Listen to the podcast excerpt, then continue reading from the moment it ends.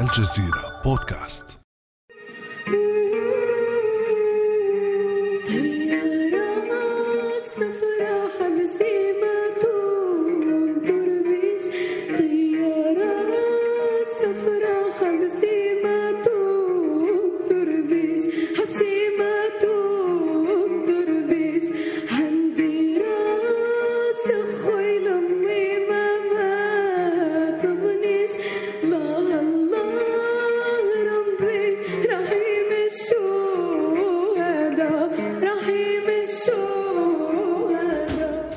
طيارة الصفراء حبسمة الضربيش هذه إحدى أغاني الثورة الجزائرية. كانت ترددها النسوة في مواجهة طائرات الجيش الفرنسي. لعلها تتوقف عن القصف. قصف عشوائي كان يستهدف المدنيين دون تمييز في المناطق الجبلية والريفية. وبعد ثورة دامت أكثر من سبع سنوات واحتلال استمر 132 سنة غادرت فرنسا الجزائر مخلفة قوافل من الشهداء حسب تعبير الرئيس الجزائري عبد المجيد تبون بعض المؤرخين يقولون لكم إن هناك خمسة ملايين وستمائة وثلاثين ألف شهيد. استقلت الجزائر عام 1962 لكن باريس ترفض الاعتراف بماضيها بل إنها ذهبت إلى حد سن قانون يمجد الاستعمار في عام 2005 وقبل أيام جددت الرئاسة الفرنسية رفضها الاعتراف بالماضي وقدمت بدلا عنه مقترحات وصفت بالرمزية. في تقرير قدمه المؤرخ الفرنسي بنجامين ستورا بتكليف من الرئيس إيمانويل ماكرون. فما الذي تضمنه تقرير المؤرخ الفرنسي بنجامين ستورا؟ ولماذا ترفض باريس الاعتراف بماضيها الاستعماري؟ وما انعكاسات ذلك على العلاقات بين البلدين؟ وما هي بدائل الجزائر للحصول على الاعتراف والاعتذار والتعويض؟ بعد أمس من الجزيرة بودكاست أنا خديجة بن جنة.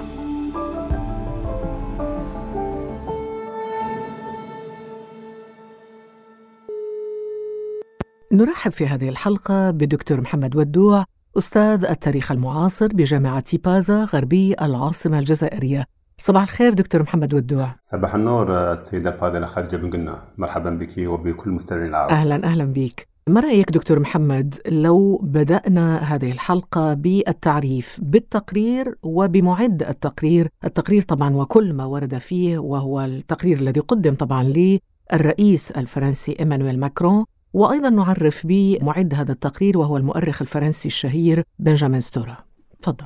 الحقيقة هذا السؤال هو الذي يجيبنا عن بنستورة بنستورة هو من مواليد قسنطينة 1950 وهو من أسرة يهودية. وأيضا كان عندما نقول من مولد قسنطينة يعني يعني من من المعمرين وهو فرنسي. إذا هذه الشخصية آه، مكونتها تتكون من ثلاث أشياء. أنه كونه من أسرة يهودية أنه من المعمرين وأنه مؤرخ فرنسي يعتبر من مرجعيات بالنسبة للرؤساء الفرنسيين ومستشارا لهم. طبعا التقرير الذي قدمه بنجامين ستورا للرئيس الفرنسي ماكرون في العشرين نوفمبر الأخير والمتضمن حوالي 60 صفحة ينقسم إلى حوالي ثلاث أقسام. في مجملها يتحدث عن العلاقات التاريخية الجزائرية وأثر ذلك على البلدين. حوالي 25 توصية أو بنود تضمنها تحديدا لتحديد العلاقات التاريخية بين الجزائر و وفرنسا هناك بعض البنود التي يمكن أن نقول مقبولة جدا لأنها تطرح قضايا مهمة وهي قضية الأرشيف والسماح لبعض الباحثين لولوج هذا الأرشيف وهو مهم جدا. طيب التقرير يمتد من يعني أي فترة زمنية من تاريخ الاستعمار الفرنسي فقط في مرحلة الثورة أم يمتد إلى أبعد من ذلك؟ في الحقيقة التقرير ركز على مرحلة الثورة وهذه مغالطة أخرى لأن في الحقيقة كمؤرخ ويوصف بأنه موضوعي ونزيه فبنجامين الصورة في هذا التقرير لم نجد بنجامين الصورة المؤرخ الموضوعي النزيه الذي كنا ننتظره. بل وجدنا بنجامين الصورة السياسي الذي أراد أن يوظف التاريخ لمصالح سياسية فرنسية. هل تعتقد دكتور أنه هناك انتقائية واجتزاء للذاكرة الاستعمارية؟ كان على بنيامين الصورة أن يطرح سؤال وأن يجيب عليه. لماذا تم الاعتداء؟ لماذا تم الاعتداء الفرنسي على الجزائر في 1038 هل هناك مبررات حقيقية دفعت فرنسا لتحتل الجزائر؟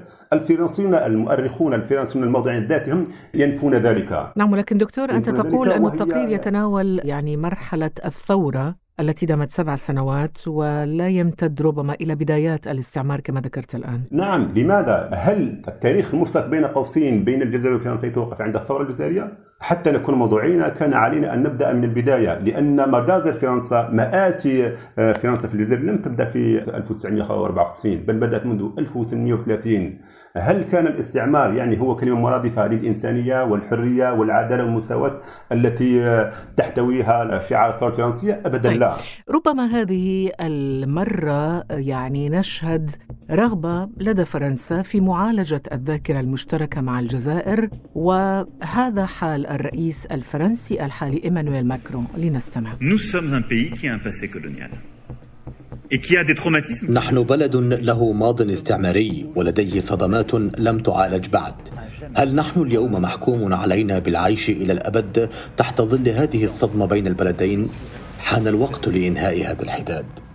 برأيك دكتور محمد ودوع ما هو السياق الذي تم فيه إعداد وتقديم هذا التقرير؟ شكرا. الحقيقة هناك عدة سياقات التي تم من خلالها تقديم هذا التقرير.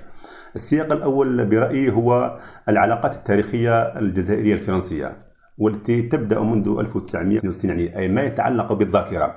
وهذه القضية لم تطرح اليوم بل طرحت بطرق أخرى قبل هذه المرحلة منذ 1999 حينما اعترف البرلمان الفرنسي أو صدق على كون أن ما حدث في الجزائر هو حرب أي الثورة الجزائرية بالنسبة إلينا. فهذا كان مؤشر على أن هناك تغير أو هناك استعداد من فرنسا لمعالجة قضية الذاكرة الفرنسية الجزائرية. ثم بعد ذلك شهدنا تراجعا في 1900 2005 بتمجيد الاستعمار. وكان كل مرحلة إلا وفرنسا تبدي نوع من الاستعداد لمعالجة هذه القضية ولكن يكون تراجع. السياق الراهن الآن هو أن يجب أن لا ننسى الظروف الصعبة التي تمر بها فرنسا في الداخل. في جميع الجوانب الاقتصادية والاجتماعية والسياسية. وخاصة أن ماكرون هو مستعد لاستحقاقات انتخابية في 2022 أكيد أن تقديم قضية مثل هذه والتي لها علاقة بمكونات المجتمع الفرنسي خاصة الليبينوار أو الأقدام السوداء وأبناء الحركة إلى غير ذلك. أكيد أن ماكرون يراهن على ربح قضية يمكن من خلاله أن يربح من خلالها استثمارها في الانتخابات؟ نعم في الانتخابات القادمة وهي اعتدنا عليها في كثير من المناسبات بالنسبة للرؤساء الفرنسيين دائما عندما تصل هكذا استحقاقات يستحضرون العلاقات نعم بين رغم أنه التيار الغالب الآن في فرنسا هو يعني مغازلة اليمين واليمين المتطرف في وهذا ما يعني يرتقب في الانتخابات القادمة واستعداء كل ما هو عربي ومسلم وجزائري وغير ذلك. لكن دعنا نعود إلى الفكرة الرئيسية دكتور محمد ودوع. الرئاسة الجزائرية أيضا كلفت من طرفها شخصا يعني معروف بنزاهته العلمية والتاريخية وهو الأستاذ عبد المجيد شيخي مدير الأرشيف الوطني. كلفته بكتابة تقرير حول نفس المرحلة التاريخية ويحمل التقرير وجهة النظر الجزائرية. إذا نحن أمام وجهتي نظر موقفين. أو تاريخين أو ذاكرتين لنقل يعني كأنها حروب الذاكرة. هل هذا كافي برأيك لإحداث التوازن في هذه الذاكرة؟ الحقيقة كما وصفت السيدة خديجة نحن أمام إشكالية كبيرة. هل نحن أمام ذاكرة واحدة؟ كما يطرح الفرنسيون ذاكرة مشتركة أمام ذاكرتين مزدوجتين أمام تاريخين إن صح التعبير. الحقيقة المنهج العلمي للتاريخ هناك تاريخ واحد هناك أحد تاريخ واحد ولكن لا يمكن أن يكون لهذا التاريخ أو لهذا الماضي ذاكرة مشتركة بل هناك ذاكرتين. لأن في الحقيقة مشاعر الجلاد ليست هي مشاعر الضحية. فعندما نقرأ ما كتبه أوساراس في كتابه شهاداتي التي تحدث عن ما قام به في أثناء الثورة فهو في مقدمته يقول بأنه غير نادم غير نادم عما قام به ولو يعود التاريخ لفعل مثل ما فعل. وفي النهاية سنصل إلى تاريخ بذاكرتين مزدوجتين ألم يتأخر ذلك في الجزائر؟ استحضار الذاكرة الجزائرية وكتابة تاريخ الجزائر؟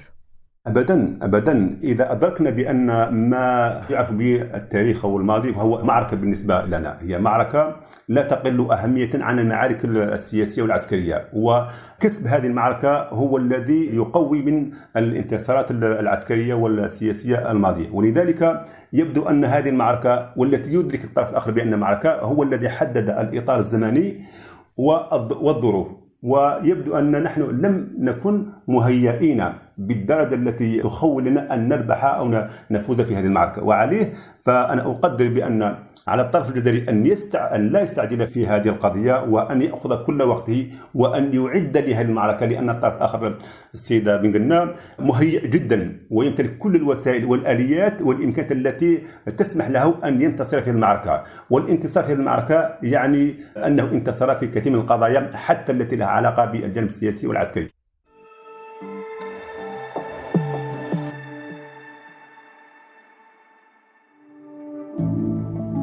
على تواصل مستمر مع الجزيرة بودكاست ولا تنسى تفعيل زر الاشتراك الموجود في تطبيقك لتصلك الحلقات يومياً.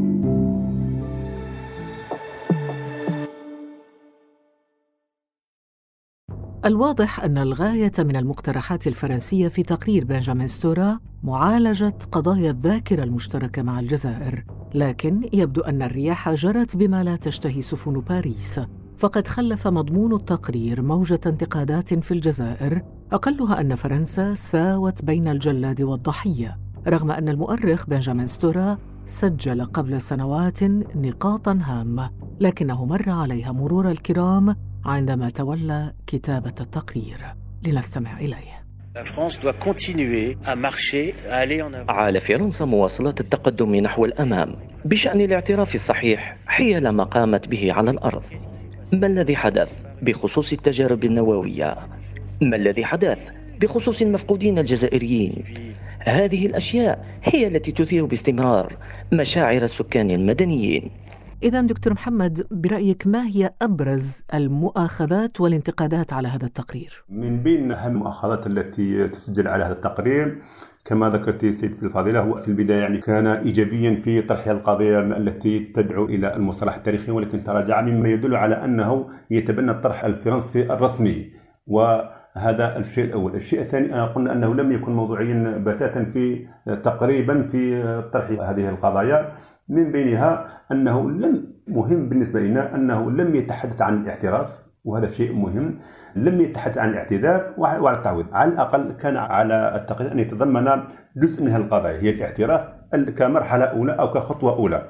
ولكن التقرير لم يتناول هذه القضية بتاتا أيضا لم يتحدث عن أهم الجرائم للجيش الفرنسي حتى أثناء الثورة الجزائرية. ولذلك فطبيعيا طبيعيا ردود الفعل الجزائريه كانت قد رفضت هذا التقرير جملة وتفصيلا لكونه كان آه، لم يكن موضوعيا وكان يطرح طبعا كان يطرح وجهة النظر الفرنسية وهو وله الحق في ذلك. أما نحن كجزائريين فيبدو أن تقديرنا العام أن التقرير لم يكن في المستوى المرجو من الجزائريين وهو على الأقل الاعتراف. طيب هذه الجرائم وهي كثيرة طبعا. لو عرضنا حجم جرائم فرنسا طيلة فترة احتلالها للجزائر وأنواع الأسلحة المستعملة خلال هذه الفترة لكن قبل ذلك دكتور خلينا نستمع إلى شهادة نادرة قدمها مطلع التسعينيات أحد الطيارين السابقين وهو جيرمان شامبوست. أتذكر مرة أننا ألقينا ما نسميه على استحياء براميل خاصة. كان ممنوعا علينا أن ننطق في اتصالاتنا الجوية كلمة نابالم كانت كلمة محظورة وكنا نسمي ذلك باستحياء براميل خاصة. وقبل أن أقوم بإلقاء البرميل الخاص على واد قام طيار آخر برمي قنبلة دخانية لتحديد الهدف. وبعدها ألقيت أنا البرميل الخاص. هذه هي الحرب بالنسبة إلينا.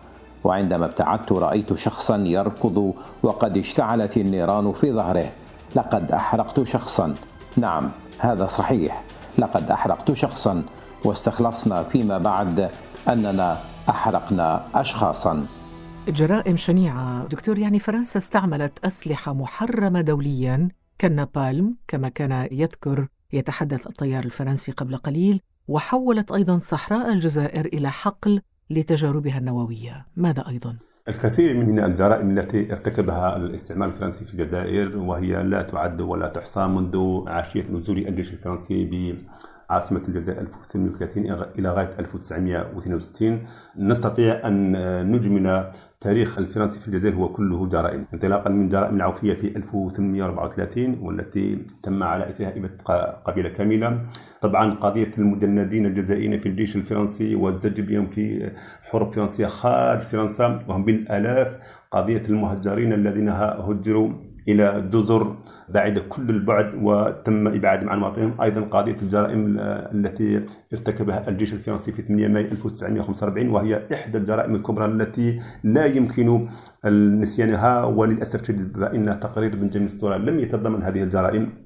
أيضا لم يتحدث مطلقا عن مجازر 8 ماي 1945 لم يشر إليها لم يشر إليها وهي معروفة جدا وهي مرجعية بالنسبة للتاريخ الأسود للجيش الفرنسي. ولكن في اعتقادي هناك جرائم لا يمكن لفرنسا تعويضها ولا نقبل بتعويضها وهي الجرائم الثقافية والتي مست عندما تحدث عن وجود الفرنسيين في الجزائر حوالي 130 سنة أي حوالي خمس أجيال من التجهيل. وهذا الاستعمار أنتج لنا شعب أمي وهي جرائم ثقافية لا تقبل التعويض ولا يمكن لفرنسا أن تعوضها وهذه الجرائم أيضا لم يتحدث عنها هذا التقرير وهي أخطر من الجرائم المادية والجسدية التي ارتكبها الاستعمار في مواطن ومواقع هل أحبط الآمال هذا التقرير دكتور محمد؟ يعني كان الجميع متفائلا وإن كان طبعا التفاؤل كان حذرا في يوليو تموز 2020 عندما أعلن إيمانويل ماكرون عن تكليف المؤرخ بنجامين ستورا بإعداد التقرير الجميع ظن أنه فعلا الرئيس إيمانويل ماكرون قرر أخيرا الاعتراف بالماضي الاستعماري لبلاده أو أنه خلينا نسميها الصحوة صحوة الضمير الاستعماري وبالتالي كأنه كان يريد أو هذا ما فهم على الأقل من طرف الجزائريين أنه أراد أن يفتح صفحة جديدة في العلاقات مع الجزائر لكن الخيبة كانت كبيرة بعد الكشف. عن مضمون هذا التقرير. دكتور كيف يؤثر رفض فرنسا إذا؟ كيف سيؤثر برأيك دكتور محمد كل هذا على العلاقات بين الجزائر وفرنسا؟ طبعا العلاقات المستقبلية بين البلدين تبقى مرتبطة بشكل كبير بقضية الذاكرة المشتركة بين البلدين. ولها تأثير كبير على كل جوانب العلاقات السياسية والاقتصادية والاجتماعية والثقافية. فإذا أراد البلدين أو أراد البلدان أن يذهبا بخطوة نحو الأمام بشكل إيجابي عليهما أن يفصلا في هذه القضية. وهذا مرتبط بمدى توفر الإرادة السياسية خاصة للطرف الفرنسي لأن الطرف الفرنسي كما يبدو أنه يعمل يستغل هذه القضية من أجل تحقيق مصالح سياسية سواء داخلية أو تهم البلدين. ولذلك أيضا على الطرف الجزائري أن يكون أن يكون جادا في هذه القضية. نعم دكتور ولكنها في الواقع لا تسمم يعني هذه الذاكرة بكل هذه الجرائم التي ذكرناها قبل قليل. في الواقع هي لا تسمم العلاقة أو العلاقات بين الجزائر وفرنسا وستجد بالتأكيد من يقول لك بأن العلاقات هي بينهما هي سمن على العسل يعني كما يقال. طبعا أكيد أن ما يجمع الجزائر وفرنسا ليس التاريخ فقط، هناك الحاضر والمستقبل، أكيد هناك مصالح مشتركة بين البلدين، مصالح اقتصادية والسياسيه والثقافيه أكيد، ولكن تقوية أو تمتين هذه العلاقات مرهون أيضا بمدى تصفية العلاقات التاريخية بين البلدين؟ أكيد. وأكيد أن البلدين يدركان جيدا بأن الماضي له فاعل في الحاضر وأنه إذا أردنا أن نحل مشاكل الحاضر لابد أن نستحضر الماضي لأنه له علاقة خاصة في العلاقات الجزائريه الفرنسيه فالماضي والتاريخ لا يمكن تجاوزه. نعم ولكن لماذا لا يستحدث أيضا في الجزائر بالمقابل قانون يجرم الماضي الاستعماري كما صدر في فرنسا قانون يمجد الاستعمار؟ طبعا ننتظر ذلك وأكيد أن اذا عندما تتوفر الاداره الاراده السياسيه سيجرم الاستعمار وإن كان الاستعمار حقيقه لا يحتاج إلى قانون يجرمه. فالاستعمار في حد ذاته فهو مجرم بالشواهد التاريخية يبقى على الدولة الجزائرية أن تخطو خطوات الأمام ومنها امتلاك الإرادة السياسية وإعطاء أهمية كبيرة لهذه القضية وتجريم الاستعمار الفرنسي سواء في المؤسسة الرسمية. طب لماذا لم تلجأ الجزائر إلى المحاكم الدولية؟ نعم وهذا ما نأمله أكيد. وهي إحدى الوسائل التي يمكن استغلالها والضغط على الطرف الفرنسي كما استعملته الكثير من الدول مثلا يعني فرنسا في قضية الاحتلال اليهود في أثناء الحرب العالمية الثانية يعني كان تحت ضغط الهيئات الدولية ويمكن للجزائر أن تستعين بالهيئات الدولية للضغط على فرنسا وإجبارها ودفعها للاعتراف بجرائمها وهي خطوة ننتظرها أن تكون لاحقا طيب عمليا ما الذي يمنع فرنسا من الاعتراف بجرائمها؟ هل هناك تبعات تتعلق بالتعويضات وغير ذلك؟ تقديري أن فرنسا لا تعترف غدا بهذه الجرائم كونها تعتبر أن قضية الماضي هو معركة آه، وتراهن ولا تزال تراهن على كسبها لأن كسب هذه المعركة سيحقق لها الكثير من المكاسب السياسية والاقتصادية والثقافية وأشياء أخرى. شكرا لك الدكتور محمد ودوع أستاذ التاريخ المعاصر بجامعة تيبازا في الجزائر. العفو العفو كان هذا بعد أمس.